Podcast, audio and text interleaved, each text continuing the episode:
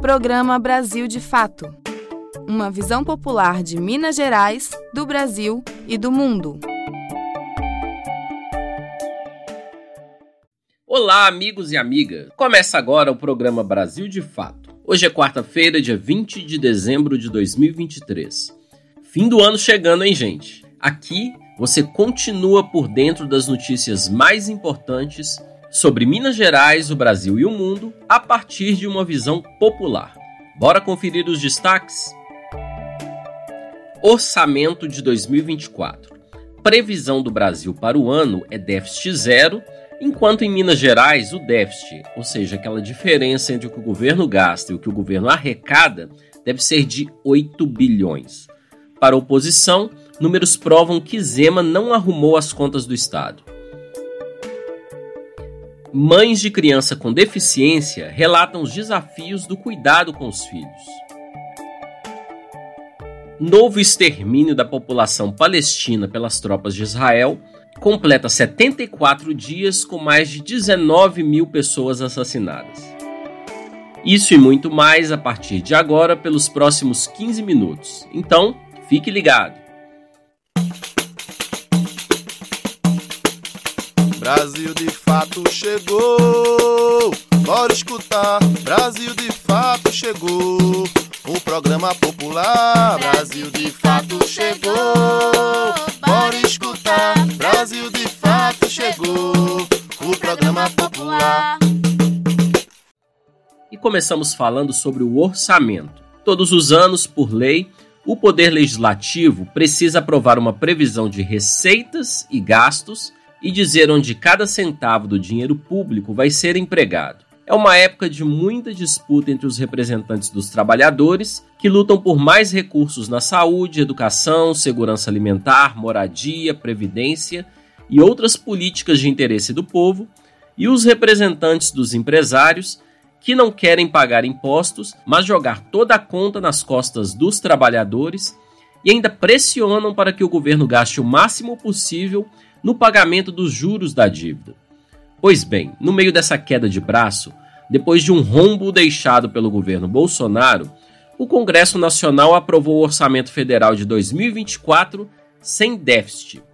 Isso significa que o Brasil não vai gastar mais do que arrecada. Mas no meio dessa discussão toda, 48 bilhões de reais vão para emendas parlamentares, a maioria para a turma do Centrão, aqueles deputados de direita que sempre conquistam essa bolada fazendo chantagem com o governo. Mais informações com Douglas Matos. O Congresso Nacional aprovou nesta terça-feira, em sessão conjunta da Câmara e do Senado, o projeto de Lei de Diretrizes Orçamentárias 2024.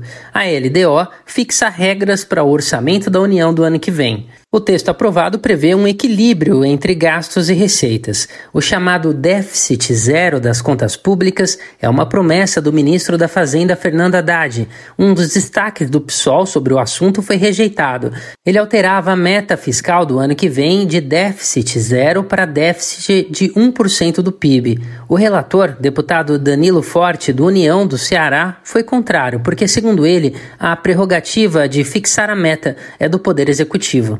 O deputado petista Lindbergh Farias, do Rio de Janeiro, vice-líder do governo no Congresso, defendeu a mudança porque acredita que o governo vai precisar de mais flexibilidade para lidar, inclusive, com o aumento das emendas parlamentares, mas o argumento dele foi rejeitado. O texto também prevê um pagamento de 48 bilhões de reais para as emendas parlamentares e ainda um calendário para a execução desses pagamentos, o que retira poder do governo sobre o orçamento. Até este ano, esse calendário não existia. Além disso, a LDO fixa limites para o contingenciamento de emendas que não têm pagamento obrigatório. O bloqueio pode atingir no máximo a mesma proporção dos bloqueios das despesas orçamentárias discricionárias, ou seja, aquelas que não são obrigatórias. Na prática, o bloqueio também reforça ganho do poder do Congresso sobre o orçamento.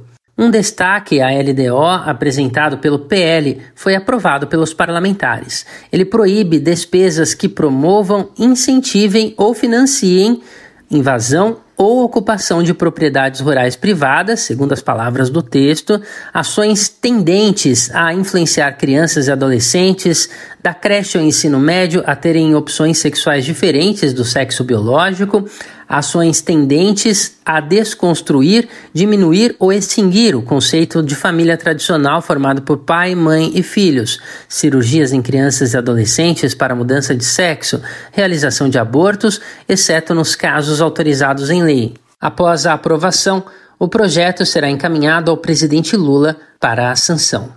De São Paulo, da Rádio Brasil de Fato, com informações da Agência Brasil. Locução: Douglas Matos. E se no Brasil a previsão é de déficit zero, em Minas Gerais, a Assembleia Legislativa aprovou o orçamento de 2024, prevendo rombo de 8 bilhões. Os números desmentem o discurso de que o governo Zema, do Partido Novo, teria arrumado a casa no Estado. Flávio Júnior, da Rádio Assembleia.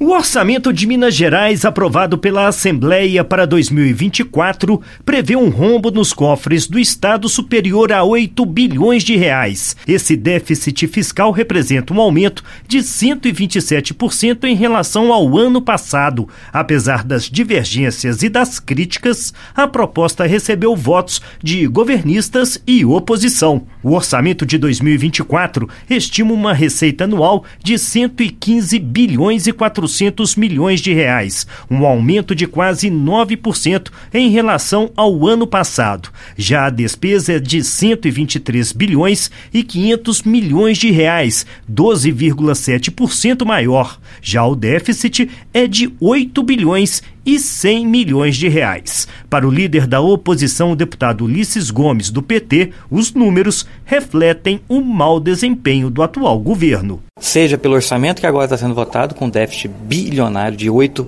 bilhões de reais, quanto a dívida de Minas, que ao longo de cinco anos ele não pagou, e ela saiu de 100 para 160 bilhões de reais, que prova que o governo não deu conta de arrumar a casa. Por outro lado, o líder de governo, o deputado João Magalhães, do MDB, lembra que o resultado primário previsto é superavitário, ou seja, se for excluída a previsão de gastos com o pagamento da dívida, a previsão é de um caixa positivo em 3 bilhões e meio de reais. João Magalhães explica que o governo é obrigado a prever no orçamento o gasto com o pagamento da dívida. O que mais impacta o déficit é que você tem que provisionar recursos para o pagamento da dívida. Como ainda está em negociação, o Estado tem que colocar o máximo possível de comprometimento da receita com com o pagamento da dívida. Então tem que esperar agora a negociação para iniciar agora no mês de janeiro, junto ao governo federal. Aí sim a gente vai ter uma dimensão do déficit real. Na reunião do plenário, os parlamentares também aprovaram o Plano Plurianual de Ação Governamental para os próximos quatro anos.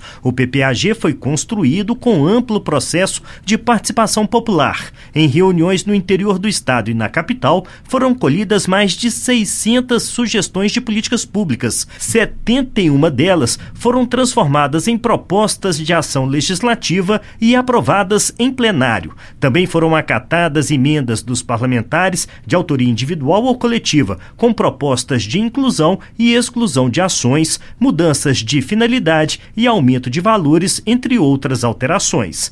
A cobertura completa da reunião do plenário está em almg da Assembleia Legislativa em Belo Horizonte, Flávio Júnior. Essa emissora é parceira da Rádio Brasil de Fato.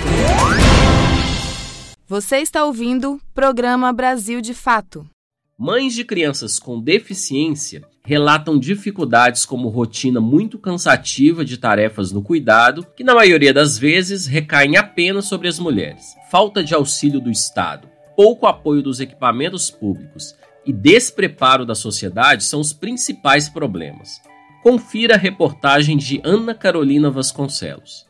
Mesmo com o conjunto de leis de amparo, mães de crianças com deficiência relatam um cotidiano de dificuldades para a garantia de direitos, falta de auxílio do Estado, pouca preparação dos equipamentos públicos e despreparo da sociedade são parte da realidade das famílias. Camila Bugarelli é mãe de Miguel, de 6 anos. O menino é diagnosticado com encefalopatia hipóxico-isquêmica desde os dois meses de idade. Ela explica que para garantir a qualidade de vida e autonomia do filho, é preciso disposição diária para brigar por seus direitos mais básicos, como o acesso à educação. Uma família onde um dos seus é uma criança com deficiência tem que estar disposta a brigar todos os dias, seja para garantir o acesso à educação, a um professor de apoio, ao transporte escolar, à, reabilitação de qualidade, um médico especialista, a medicação de controle, alimentação, equipamentos. E além de encontrarmos inúmeros desafios diariamente, a gente ainda tem que lidar com os desafios é, de uma sociedade que não está preparada para conviver com a pessoa com deficiência.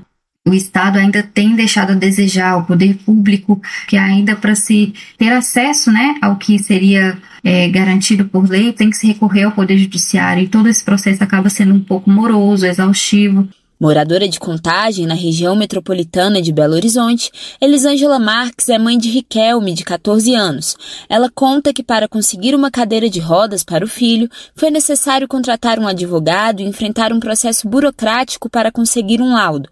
Ainda assim, o garoto só recebeu o equipamento há poucos dias. Desde que o filho nasceu, ela precisou abandonar o trabalho para se dedicar totalmente a ele.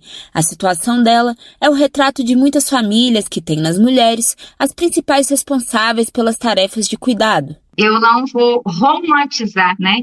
Eu amo ser mãe do Riquelme, eu amo ser mãe de uma criança especial, mas a gente também tem os momentos que a gente se sente muito cansada, a gente tem que enfrentar preconceito, a gente tem muita dificuldade para conseguir num tudo. Ou você é, contrata um advogado para conseguir as coisas, ou você tem que entrar na justiça para conseguir as coisas, né? Nem tudo é fácil, mesmo a gente tendo um relatório, tendo um laudo que dá direito aos benefícios que eles precisam, né? É, Riquelme hoje tem 14 anos. Eu fiquei 14 anos esperando receber uma cadeira de rodas. Eu recebi ontem. Camila Bugarelli atualmente trabalha como projetista e estuda acessibilidade e inclusão nos espaços urbanos públicos e privados.